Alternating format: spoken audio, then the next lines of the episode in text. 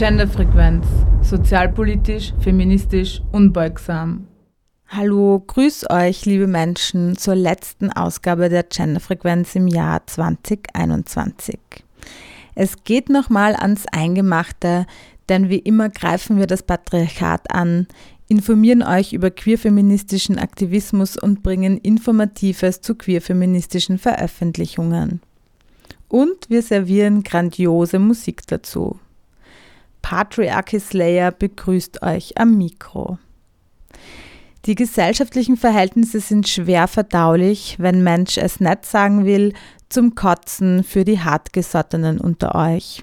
Dementsprechend erwartet euch auch in dieser Stunde eine Menge Scheiß, aber es hilft nichts, auch damit müssen wir umgehen. Und ihr wisst, Solidarity is our weapon. Später in der Sendung hört ihr eine Buchrezension von Eve Anslers, die Entschuldigung. Viele von euch kennen Eve Ansler vielleicht von den Vagina-Monologen. Sie setzt sich seit Jahren gegen Gewalt an Frauen Sternchen ein und hat den V-Day mitgegründet. Jedes Jahr am Valentinstag gibt es dazu die weltweite Aktion One Billion Rising um auf die gewaltvollen patriarchalen Verhältnisse aufmerksam zu machen. Die Entschuldigung ist das Neubuch von Eve Ensler, ein fiktiver Brief von ihrem Vater an sie selbst, in dem er sie um Entschuldigung bittet für das Leid, das er Eve Ensler angetan hat. Hier schon mal eine Triggerwarnung. Außerdem gibt es einen Beitrag von unserem neuen Redaktionsmitglied Katrin. Sie stellt den feministischen Lesekreis vom F-Streik Graz vor. Und am Ende der Sendung hören wir wieder mal eine Ausgabe von Ummergaunern mit Kaya. Gleich zu Beginn gibt es einen Nachruf auf Bell Hooks, die am 15. Dezember 2021 gestorben ist. Ich bin Sonja Eismann und ihr hört Genderfrequenz auf Radio Helsinki. Feminismus ist für alle da, auch für dich. Am 15. Dezember ist Bell Hooks gestorben. Sie gilt als eine der einflussreichsten schwarzen Feministinnen des 20. und 21. Jahrhunderts. Der folgende Beitrag widmet sich ihrem Lebenswerk. Produziert von den Kolleginnen von Radio Korax in Halle an der Saale. Bell Hooks war Schriftstellerin, Professorin, Feministin, Marxistin. Ihr Werk umfasst mehr als 30 Essays, Bücher und Kinderbücher. Bell Hooks mit bürgerlichem Namen Gloria Jean Watkins wurde am 25. September 1952 geboren. Sie wuchs auf im rassistisch segregierten Bundesstaat Kentucky. Ihre Eltern waren Arbeiterinnen. Nach dem Abschluss der Highschool studierte sie Englisch und graduierte an der Stanford University. In ihrer Studienzeit begann sie an ihrem ersten Werk Ain't I a Woman zu arbeiten. Im Jahr 1981 wird Ain't I a Woman veröffentlicht. Der Titel Ain't I a Woman bezieht sich auf die berühmte Rede der Abolitionistin Sojourner Truth. Darin wird die Verschränkung von Sexismus und Rassismus zum Thema. Bei einer rückblickenden Betrachtung der Erfahrungen schwarzer Sklavinnen zeigt sich, dass der Sexismus als unterdrückende Kraft im Leben schwarzer Frauen ebenso groß ist wie der Rassismus. Der institutionalisierte Sexismus, das heißt das Patriarchat, bildete zusammen mit dem rassistischen Imperialismus die Grundlage der amerikanischen Sozialstruktur. Sexismus war ein integraler Bestandteil der sozialen und politischen Ordnung, die die weißen Kolonisatoren aus ihren europäischen Heimatländern mitbrachten, und er sollte sich gravierend auf das Schicksal der versklavten schwarzen Frauen auswirken. In seinen Anfängen konzentrierte sich der Sklavenhandel in erster Linie auf die Einfuhr von Arbeitskräften – der Schwerpunkt lag damals auf den schwarzen Männern. Die schwarze Sklavin wurde nicht so sehr geschätzt wie der schwarze Sklave. Ain't I a Woman ist ein radikales und wichtiges Werk der politischen Theorie. Hooks zeigt anhand historischer Belege die Situation schwarzer, versklavter Frauen auf und beleuchtet die Auswirkungen davon in der Gegenwart. Hooks setzt sich kritisch mit Darstellungen von schwarzen Frauen in Fernsehen und Medien auseinander. Sie kritisiert weißen Feminismus und fordert in Ain't I a Woman die feministische Auseinandersetzung mit Klasse. I think that many of us as females find sexism is so normalized, whereas people of color, black, brown, whatever, when we hear a racist joke or, or racism spoken not as a joke, we really feel assaulted and our sensibilities. But sexism is such a woven into the fabric of mm. our daily lives that I think it's harder for people to, to resist. Bell Hooks arbeitete als Professorin für Englisch, Afro-American Studies und Women's Studies. Sie veröffentlichte Bücher zu Rassismus, Sexismus und Klasse. In ihren Werken vertritt sie einen postmodernen marxistischen Ansatz. Hooks war Kritikerin für vielfältige Diskriminierungsformen und deren Zusammenspiel. Bell Hooks Schaffen umfasst aber auch Gedichte und Werke zu philosophischen Themen. So veröffentlichte sie 2000 das Werk Alles über die Liebe, neue Visionen. In Alles über die Liebe argumentiert Hooks, dass das, was wir für Liebe halten, oft nur das Erfüllen von Rollenerwartungen sei. Sie meint damit, dass Fürsorgearbeit und emotionale Abhängigkeit missverständlich als Liebe gedeutet werden. Für Bell Hooks bedeutet Liebe die gegenseitige Unterstützung der Partnerinnen, die das Wohl und die Freiheit aller Partnerinnen zum Ziel hat. In einer patriarchalen Welt sei dies aber oft nicht möglich. I think that like so many other people in our culture, I had very, very confused ideas about love. And, you know, in the first book, All About Love, one of the ideas that was really hard for people to accept was that um, if somebody is abusing you, they're not loving you. I mean, you would think that would be a basic understanding most of us would have. But in fact, so many of us have been wounded in some way in our childhoods that we really need to cling to the idea that if someone hurts you, they can also be loving you. And I tried to make a big distinction in that book between care and love, that my, like saying that my parents cared for me deeply, and care is important. A lot of children don't receive any care, but it's, it's only one ingredient of love. Imani Perry, Professorin für African American Studies an der Universität Princeton, spricht über den Einfluss von Bell Hooks Erfahrungen auf ihr Werk. Well, she told a lot of stories from her own life. You know, she in many ways was an open book. She allowed herself to be vulnerable. Um, and she contemplated so the way that she engaged with people and she was she was outspoken and she could be really challenging was to open that up that feel those to explore those questions of internalized sexism internalized classism how do we love each other i mean those so that kind of exploration um, was i mean that was consistent with who she was and for me it allowed me to think all of the, the sort of academic things I was pursuing, they boiled down. Bell Hooks wurde mit vielfältigen Preisen für ihr Lebenswerk ausgezeichnet. Sie gewann den American Book Award, wurde nominiert für den Image Award der NAACP, der National Association for the Advancement of Colored People. Das Time Magazine nannte Bell Hooks 2020 unter den 100 Women of the Year. Bell Hooks hinterlässt ein Lebenswerk mit Schriften, die heute noch aktuell sind. Bell Hooks Werke gelten in vielen Disziplinen wie Gender oder Race Studies als Grundlektüren. Ihre kritischen Gedanken zu Rassismus, Patriarchat, Männlichkeit und Klassenverhältnisse sind für heutige intellektuelle Fragen weiterhin wichtig. Professor Imani Perry von der Princeton University spricht über das Erbe von Bell Hooks. I think her legacy is enormous and part of, you know, this incredible body of work that she that she created, the legacy that's found is there's so many young people the first time they start to think seriously about class, about sexuality, about gender, about identity, about vulnerability, about spirituality is through her work. You know, her work has never gone out of press. That Ain't I a Woman you can still purchase, right? And so the legacy is actually in all of us who have been influenced by her work, not just in academia, in every sector of the society, in organizing and nonprofit worlds and corporate America. And so, I, I mean, it really has, she has shaped several generations of thinkers uh, and of, of people who are members of communities. And so I hope that at this moment, it becomes a, a time for us to reflect on how much she helped us think, how much she helped us grow, right? And how she pushed the world closer to justice. Am 15. Dezember ist Bell Hooks gestorben im Alter von 69 Jahren. Rest in peace and power, Bell Hooks.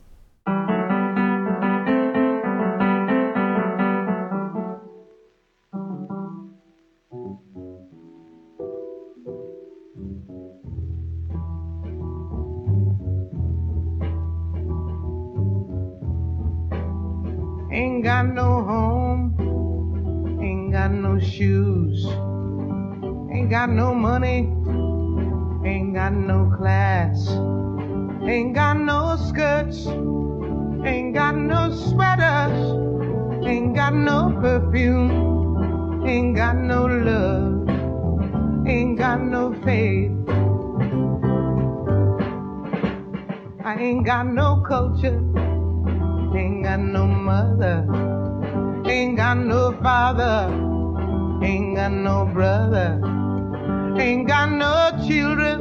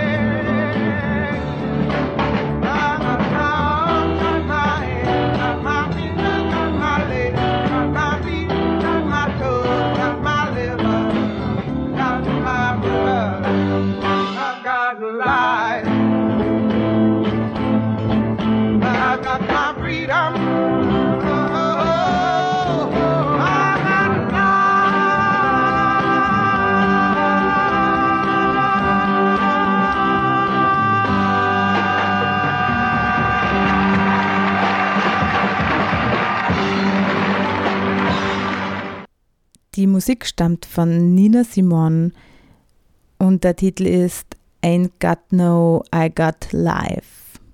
Im von F. Streik Graz ins Leben gerufenen Lesekreis wird über Machtstrukturen in familiären Verhältnissen und den Zusammenhang von unbezahlter Hausarbeit mit Kapitalismus diskutiert. Seit Oktober treffen sich jeden zweiten Mittwochabend Menschen, die sich für queer-feministische, marxistische und antikapitalistische Theorien interessieren. Im Zentrum des Lesekreises steht Silvia Federicis Buch Revolution at Point Zero Hausarbeit, Reproduktion und feministischer Kampf. Neben den wichtigsten Infos zum Lesekreis haben wir euch Ideen und Theorien von Silvia Federici kurz und knapp zusammengefasst. Weltweit leisten Flinterpersonen täglich über 12 Milliarden Stunden Hauspflege und Fürsorgearbeit. Und das unbezahlt.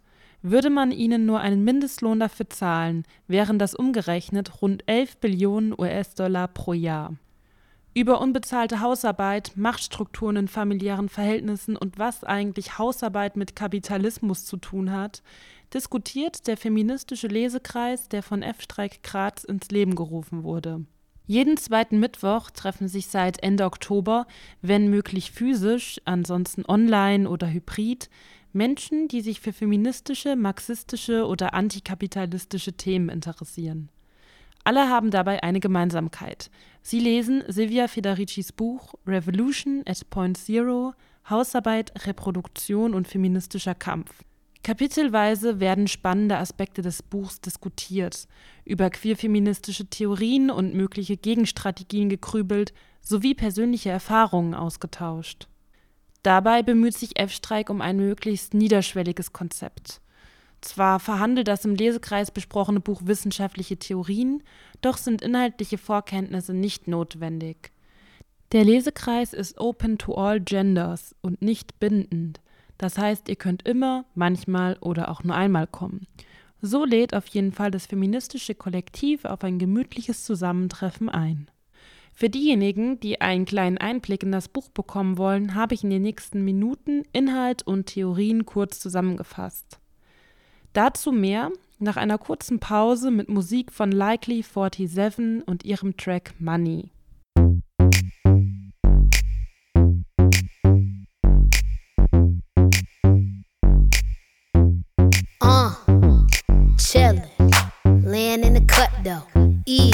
Trying to see what up though. Brooklyn, home of the cutthroats. Notorious, y'all know how the rest go sleeping. One eye open. Too smart cause I'm always scoping, watching. Seeing how these lames look, lazy. This how you get your frame took. Money. I got money. Money. I got money. Talking. Always talking. That's your problem, you always talking. Rockstar, mixed with a ghetto chick. Try me, I wish a nigga would, bitch. Hold. Who gon' hold us? Uh. Not the cemetery or the penitentiary. Damn, my contemporaries, I'm too legendary. It's so money. I got. Money.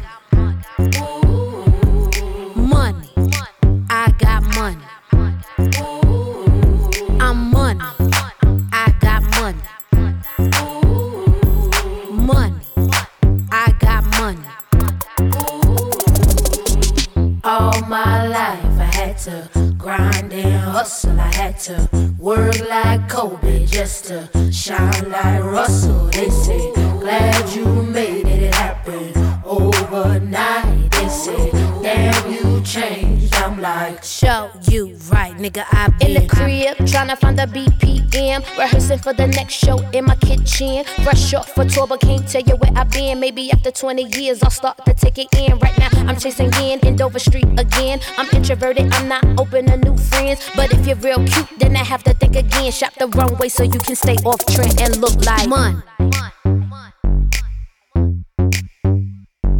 Money.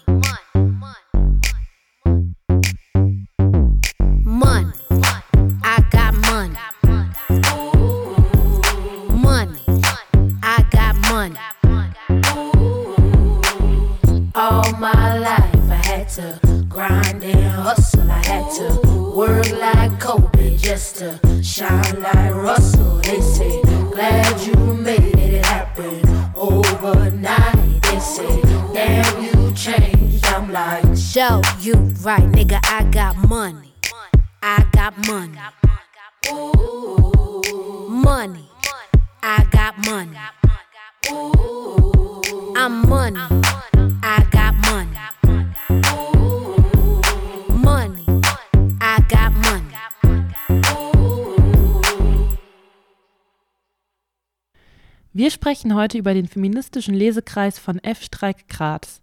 Gelesen wird zurzeit Revolution at Point Zero von Silvia Federici. Wer ist Silvia Federici? Sie ist vor allem bekannt durch ihre Theorien zur Pflege- und Sorgearbeit. In den 70ern war sie Begründerin der feministischen Kampagne Löhne für Hausarbeit. Ziel dieser Kampagne ist, Hausarbeit sichtbar zu machen und in das öffentliche Bewusstsein zu rücken.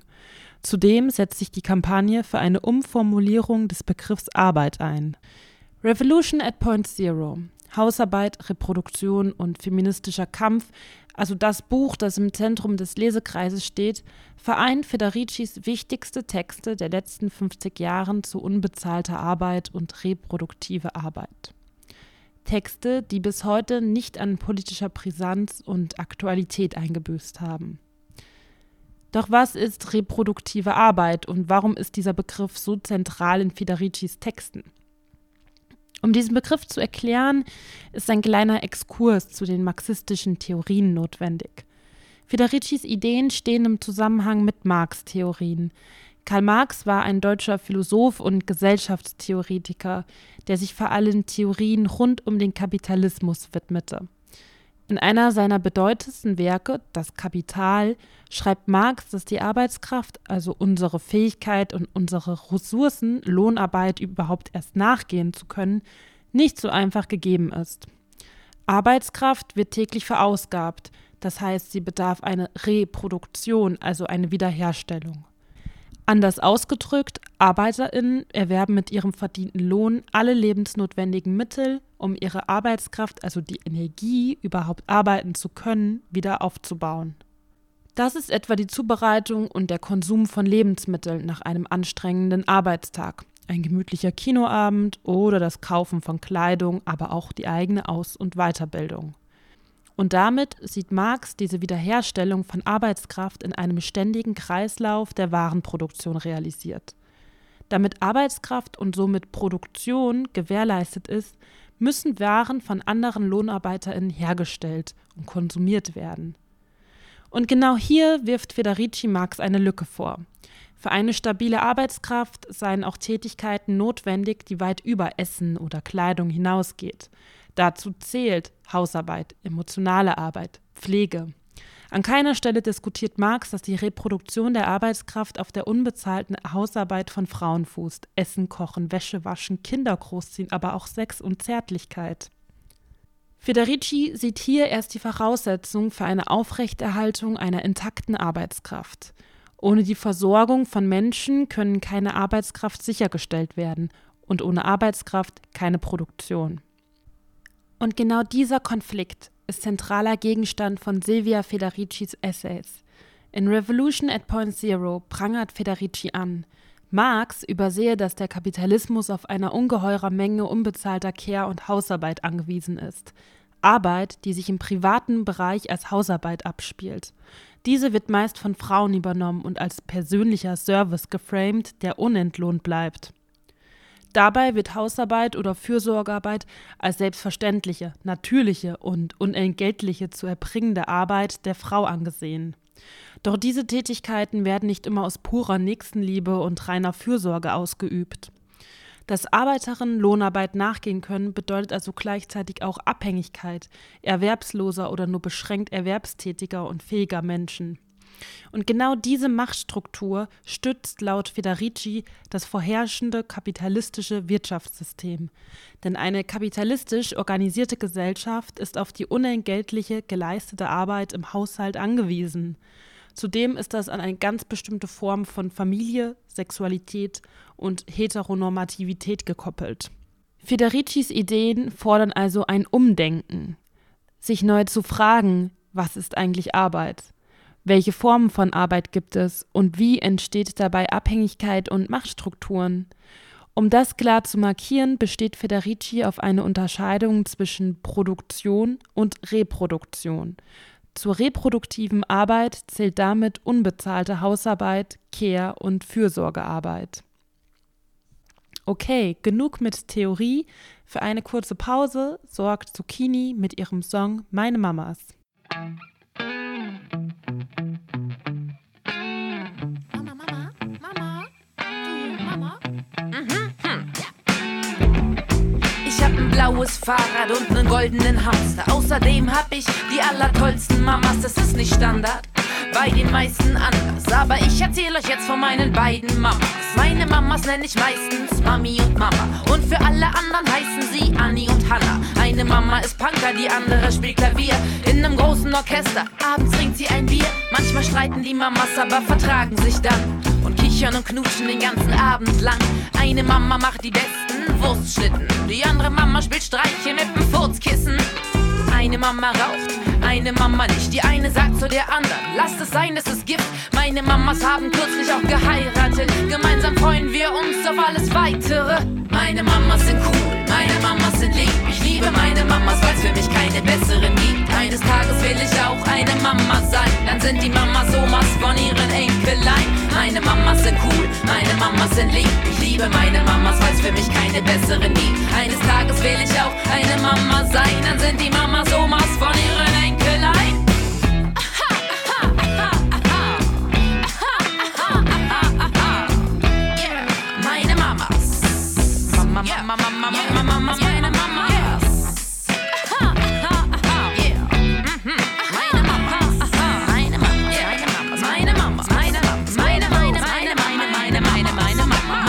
Mamas gucken gerne Krimiserien und fahren mit mir ans Meer in den Ferien. Die eine ist immer pünktlich, die andere meistens zu spät. Die eine mag heimlich Schlager, auch wenn das keine versteht.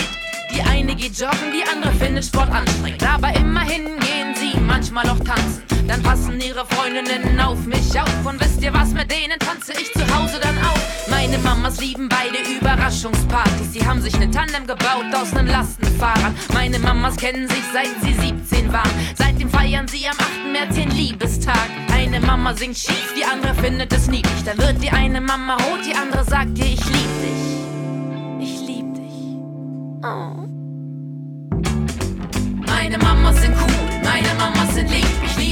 Mamas, weil es für mich keine besseren gibt. Eines Tages will ich auch eine Mama sein. Dann sind die Mamas Omas von ihren Enkelein. Meine Mamas sind cool, meine Mamas sind lieb. Ich liebe meine Mamas, weil es für mich keine besseren gibt. Eines Tages will ich auch eine Mama sein. Dann sind die Mamas Omas von ihren Enkelein.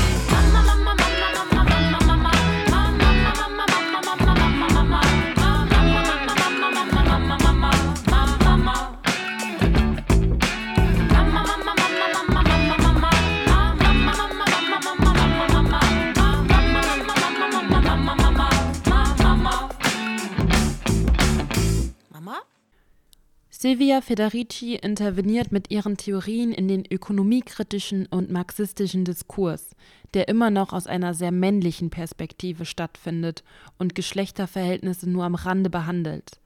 Mit den Ideen und Essays von Federici eröffnet sich ein neuer Horizont für politische Kämpfe rund um Familie, Beziehung und Arbeit, die im Haus stattfindet.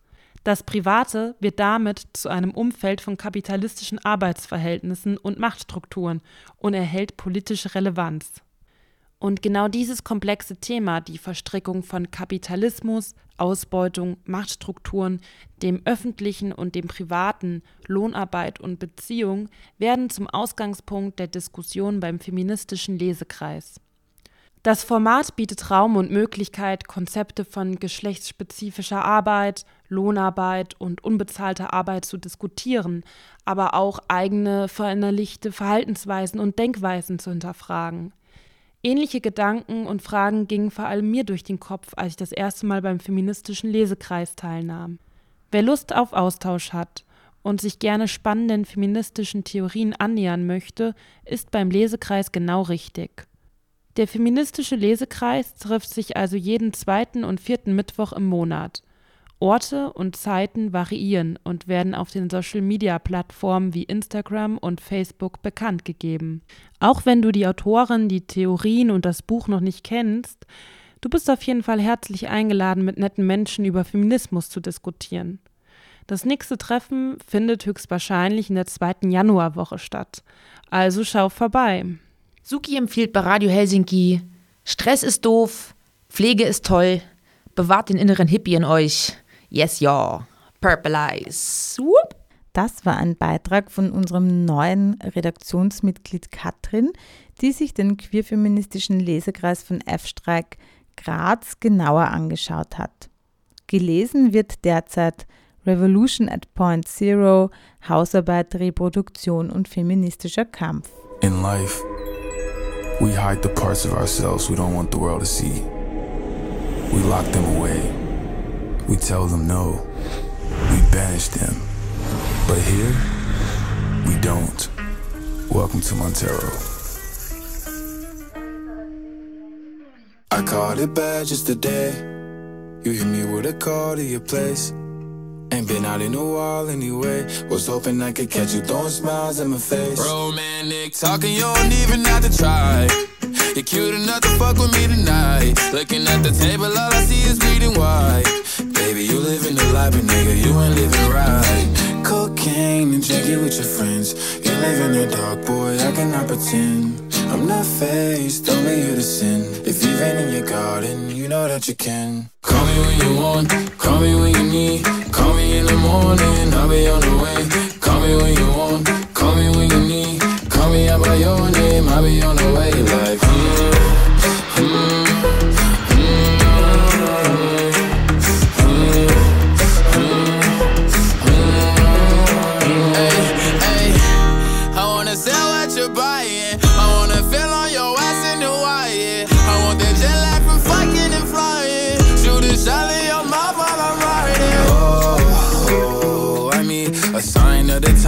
every time that I speak. A dime and a nine, it was mine every week. What a time and incline, God was shining on me. Now I can't leave. And now I'm making hella Italy. Never want the niggas that's in my league. I wanna fuck the ones I envy. I envy. Cocaine and drinking with your friends. You live in the dark, boy, I cannot pretend. I'm not faced, only here to sin. If you've been in your garden, you know that you can. Call me when you want,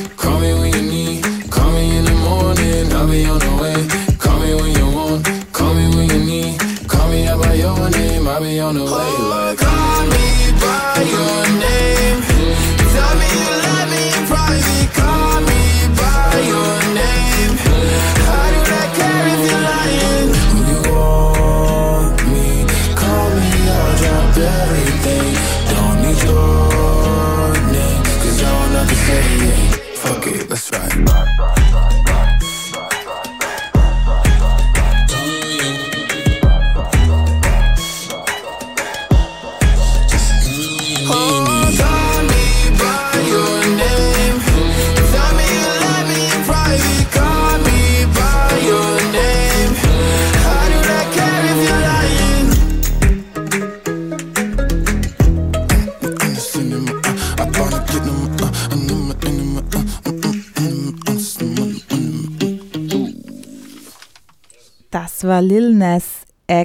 Mit Montero. Großartiges Video. Die Entschuldigung heißt Eve Enslers neues Buch. Darin schreibt sie sich selbst in den Worten ihres Vaters einen Brief und bittet sie um Verzeihung. Triggerwarnung, ihr Vater hat sie als Kind missbraucht und für seine Taten nie die Verantwortung übernommen. Kein Wort der Reue, keine Anerkennung ihres Leids. Im Folgenden hört ihr eine Rezension von Die Entschuldigung. Für jede Frau, die noch auf eine Entschuldigung wartet. Das ist die Widmung ganz am Anfang des Buches von Eve Ensler. Darin übernimmt sie die Rolle ihres verstorbenen Vaters Arthur Ensler und bittet sie für alle seine grausamen Taten um Verzeihung, für die er nie die Verantwortung übernommen hat. My father began to sexually abuse me when I was five years old. He would come into my room in the middle of the night. He appeared to be in a trance. The abuse continued until I was 10, when I tried to resist him. When I was finally able to say no, he began to beat me. He called me stupid. He said I was a liar. The sexual abuse ended when I was 10, but actually, it never ended. It changed who I was. I was filled with anxiety and guilt and shame all the time, and I didn't know why. I hated my body, I hated myself, I got sick a lot, I couldn't think, I couldn't remember things. I was drawn to dangerous men and women who I allowed, actually, I invited to treat me badly, because that is what my father taught me love was. In 138 Seiten beschreibt Eve Ensler in genauen Erinnerungen eine für mich als Leserin teilweise sehr schwer zu ertragende, detailreiche Schilderung, die Gewalt ihres Vaters, der Ensler seit ihrem fünften Lebensjahr ausgesetzt war. Eine Entschuldigung ist erst dann authentisch, wenn sie genau beschreibt, was passiert ist und wofür Mensch die Verantwortung übernimmt, sagt Ensler. I waited my whole life for my father to apologize to me. He didn't. He wouldn't. And then, with the recent scandals of famous men, as one after another was exposed, I realized something. I have never heard a man who has committed rape or physical violence ever publicly apologize to his victim. I began to wonder what would an authentic, deep apology be like? So, something strange began to happen. I began to write, and my father's voice began to come through me. He began to tell me what he had done and why.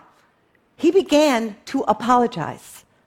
My father is dead almost 31 years, and yet in this apology, the one I had to write for him, I discovered the power of an apology and how it actually might be the way to move forward in the crisis we now face with men and all the women they abuse.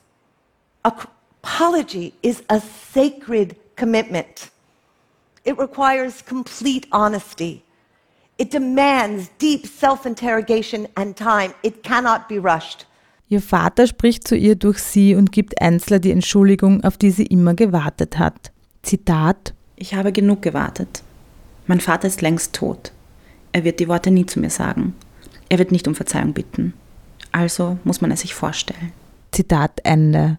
Dieser kraftvolle, schmerzhafte und berührende Brief zeigt die unglaubliche Stärke von Yves Enzler, die diese Gewalterfahrung überlebt hat. Der Brief zeigt schonungslos die patriarchalen Verhältnisse auf, in denen junge Burschen gebrochen werden und zu empathielosen, toxischen Männern gemacht werden, die die Verantwortung ihres Tuns abschieben. So schreibt Enzler in der Rolle ihres Vaters.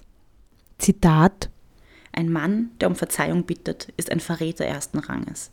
Wie viele Männer, wie viele Väter gestehen jemals einen Fehler oder ein Unrecht ein? Dieser Akt allein ist schon ein Verrat des Urkodex.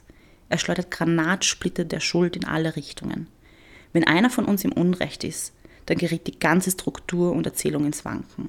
Unser Schweigen ist unser Bündnis. Nicht zu sagen, nicht zu verraten ist die älteste und machtvollste Waffe in unserem Arsenal.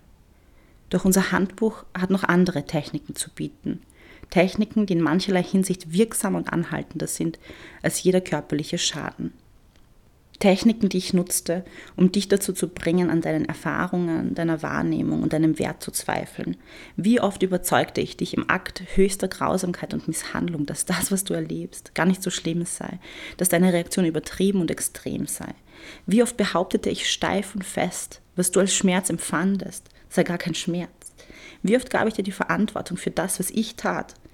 Oder sagte dir, ich würde dich so sehr lieben, dass ich dich an die Wand schleudern müsse, dass es zu deinem Besten sei. Zitat Ende. Der Brief zeigt die Normalität des Monströsen.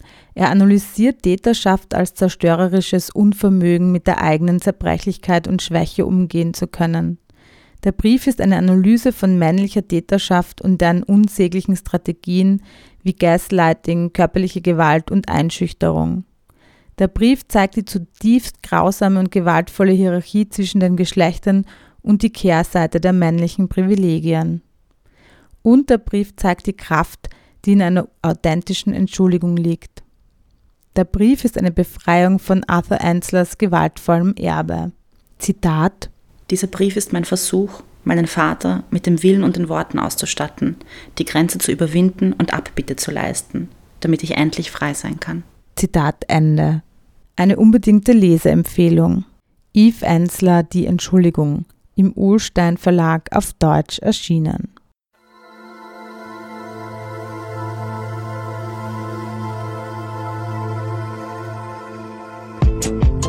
Now, this might get a little personal,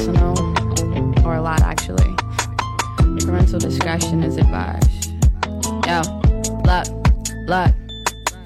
When I was 10, shit, I believed I could fly. I would just flap my fucking arms and try to meet with the sky. And in my mind, I'd envision that I was speaking with God. And then I chop his fucking fist off and beat him with mine. But this is just a fucking portion of the war with my mind. So I'ma take you fuckers back and through the vortex of time. When I was seven, envision me at the bottom of stairs. And I solemnly swear that this is the truth, no fallacy here. See, I was young, man. I was just a toddler, kid. And he wasn't the first to successfully try what he did. He took me to the basement, and after the lights had been cut, he whipped it out inside of mine and forced his cock through my guts. See, it was weird because I felt like I was losing my mind. And then it happened like it happened like millions of times. And I would swear that I would tell, but they would think I was lying. And now the power that he held was like a beacon to mine. So now I got used to it. I put up with the shit. And now my hate was so volcanically eruptive and shit. But this is nothing, cause I guess he told his friend what he do.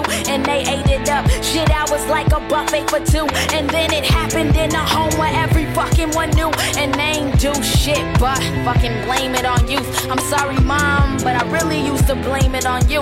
But even you, by then, wouldn't know what to do. And now it happens so often that he was getting particular. And I'm more scared every time. Word to my speed and ventricular. One night he came home and I was asleep in my bed. He climbed on top of me and forced himself between my legs. He told me, Hey, Ray, I see you like them popsicle sticks. So put your mouth on my dick and suck and swallow the spit. And I was confused, but I was scared, so I did what he said. I had no idea the effect it would have on my head. My heart was pumping, it was thumping with like tons of my fear. Imagine being 17, come in your underwear. I know it's nasty, but sometimes I'd even bleed from my butt. Disgusting right now, let that feeling ring through your guts. I thought of offing myself, I thought of killing these niggas. Wanting to take a fucking brick and push their teeth through their but wanted to smash the fucking world and burn its leftover parts. Wanted to rip it out and just fucking step on my heart. Then I grew up and I wasn't within the reach of these men, but that didn't keep me out the motherfucking reach of my sin. And psychologically, I was just as fucked as they come. I was confused, I had to prove I wasn't fucked from the jump.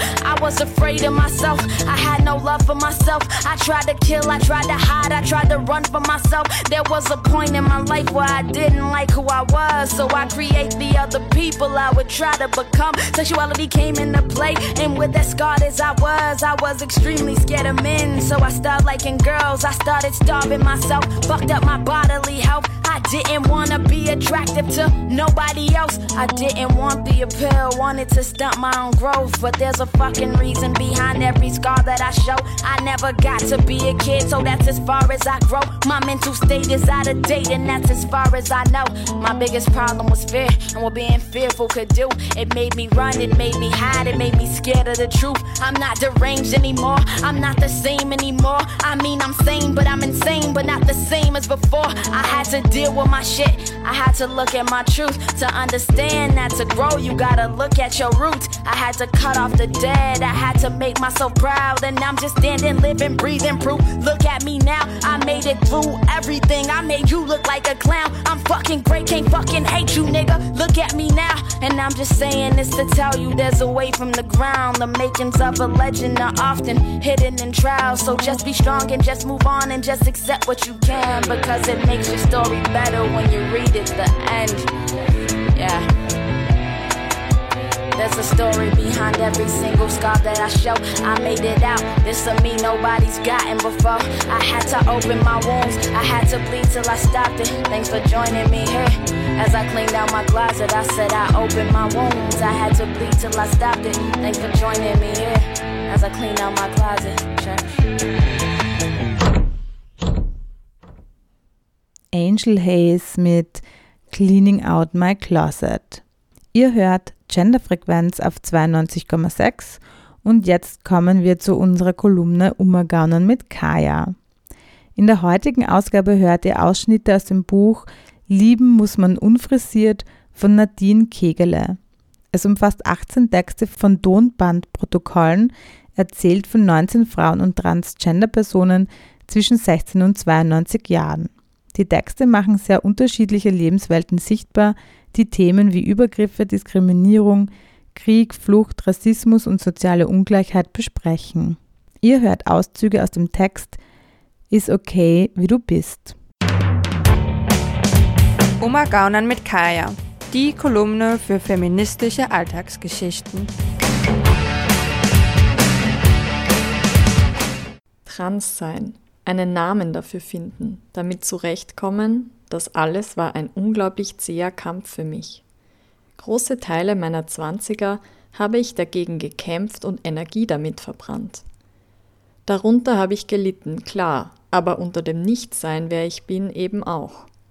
Mit meiner männlichen Rolle hatte ich mich lange arrangiert. Seit ich das nicht mehr tue, habe ich einen tieferen Einblick in Ungerechtigkeiten. Viele Männer sind privilegienblind. Vielleicht war ich früher auch so ein Ally. Kennst du nicht? Ein Alliierter?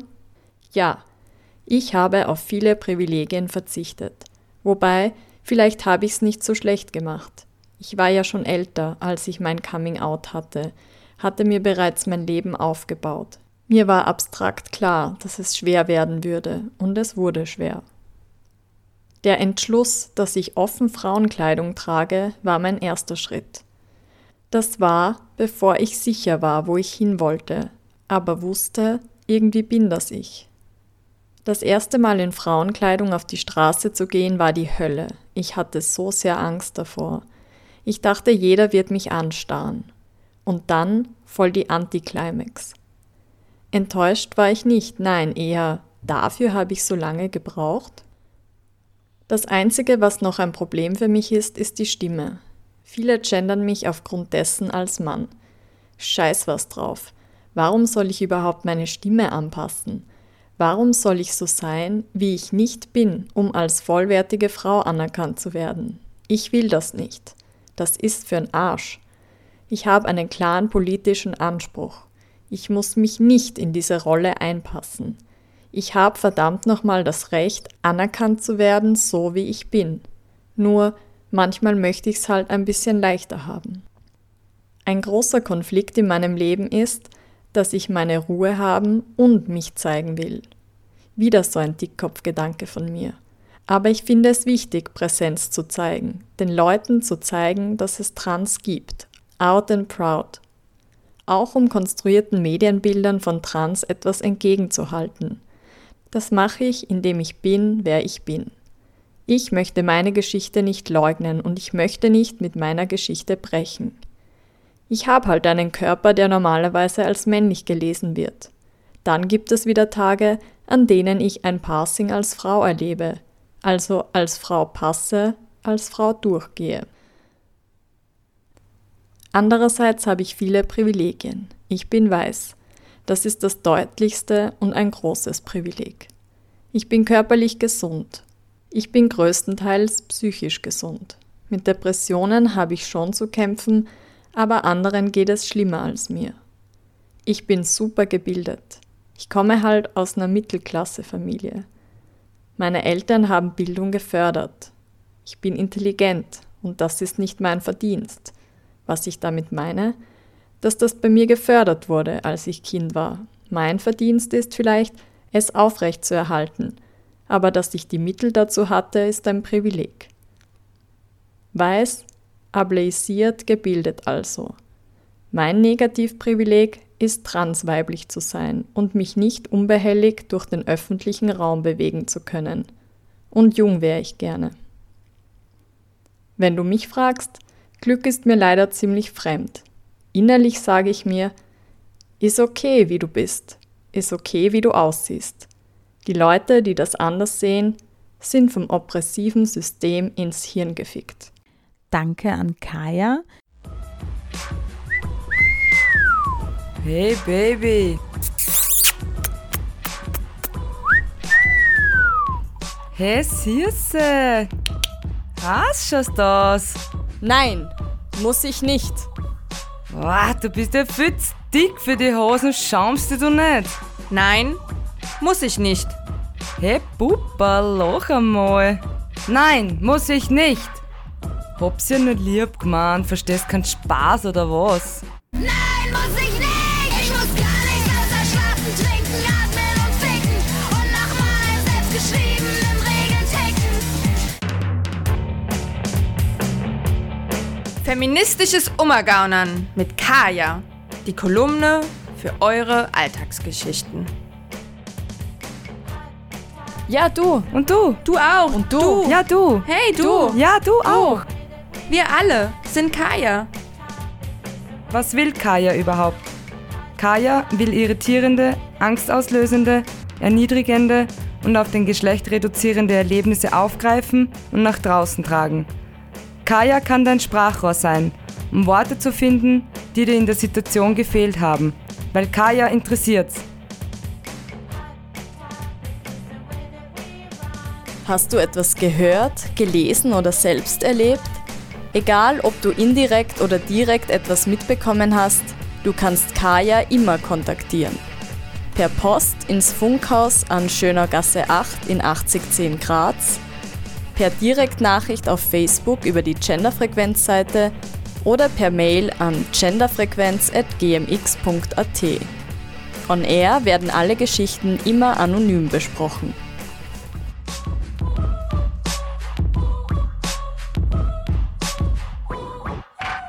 Solidarität muss Praxis werden. Warum hat denn niemand dieses Patriarchat zerbombt? Hey, wir, sind die Genderfrequenz-Redaktion. Wie ihr wisst, ist am 21. Oktober der Tag des feministischen Radios. Und das nehmen wir zum Anlass, um erneut eine Extended-Ausgabe unserer queer-feministischen Kolumne Ummergaunern mit Kaya zu senden. Schick deine Geschichte bis Montag, 14. Oktober an ummergaunern mit Kaya at riseup.net. Kaya erreichst du aber auch über die eben erwähnten Kanäle. Das war's jetzt mit der Genderfrequenz für dieses Jahr. Die Wiederholung dieser Sendung gibt es am Dienstag, den 4. Jänner 2022 um 13 Uhr auf Radio Helsinki und die nächste neue Ausgabe der Genderfrequenz hört ihr am 23. Jänner 2022, wie immer am Sonntag um 17 Uhr. Patriarchy Slayer wünscht euch noch schöne, entspannte Tage und einen guten queer-feministischen Rutsch ins neue Jahr.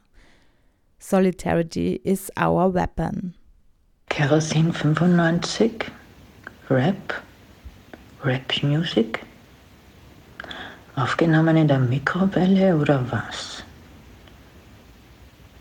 Warum hat sie einen Bart?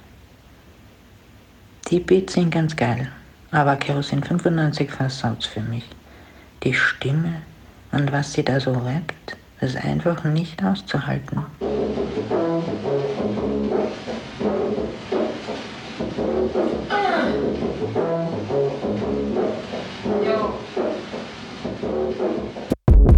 Sonne auf meiner Haut. Kein Dude in sich, der mir den Tag versaut. Coole Brille, cooles Wasser, eiskalt. Der Schweiß auf meiner Brust, eiskalt. Ja, ich gönne mir 24 Twinnies. Heute hat hier keiner Terminis. Alles chillig, alle meine Friends da. Leute winken uns zu aus den Fenstern. Wenn wir cruisen, dann sind doch ein paar Fans da. Wir fühlen uns gut, fühlen uns bisschen extra cute. Sie spielen unsere Tunes, ein Orchester. Lass die Jealous Kids alle ruhig lästern. Oh ja, das ist stressfreie Liebe. Ich spür sie tanzen, alle meine Endorphine. Einmal um den Block, durch die Straßen von Wien. Bling, bling, ein Happy Kerosin. Entschuldigung. Perfekt. Warte mal, was ist der Text? Äh. Macker am Straßenrand. Sprich mit meiner Hand. Von so weit oben kann ich dich gar nicht sehen. Ich bin im Flugmodus, muss den Beat ein bisschen lauter drehen. Ja, ich hab keine Zeit. Ich bin busy mit Relaxen, mit meinen Achselhaaren im Wind, ein bisschen flexen, mit meinen Leuten durch die Stadt ziehen und bisschen dancen und bisschen Gang. Hier gibt es Brainfutter, ich glaub du packst das schon. Deine Knie wie Butter von so viel Sensation. Ich hab den Hype gefunden, krieg ich nen Finderlohn? Ich hab den Hype erfunden, krieg ich das Mikrofon?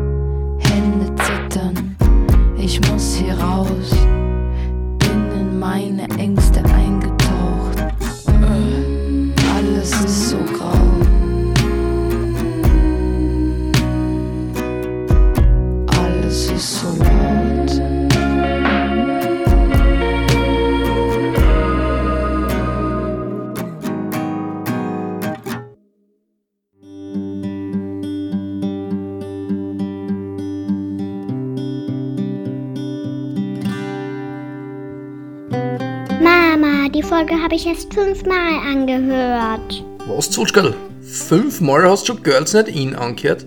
Ist das etwa die einzige feministische Sendung auf Radio Helsinki? Natürlich nicht.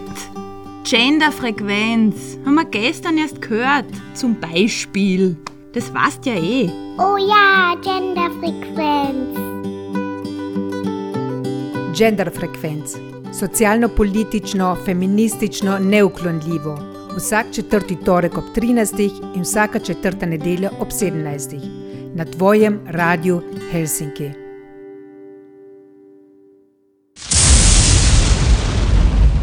Genderfrequenz, sozialpolitisch, feministisch, unbeugsam.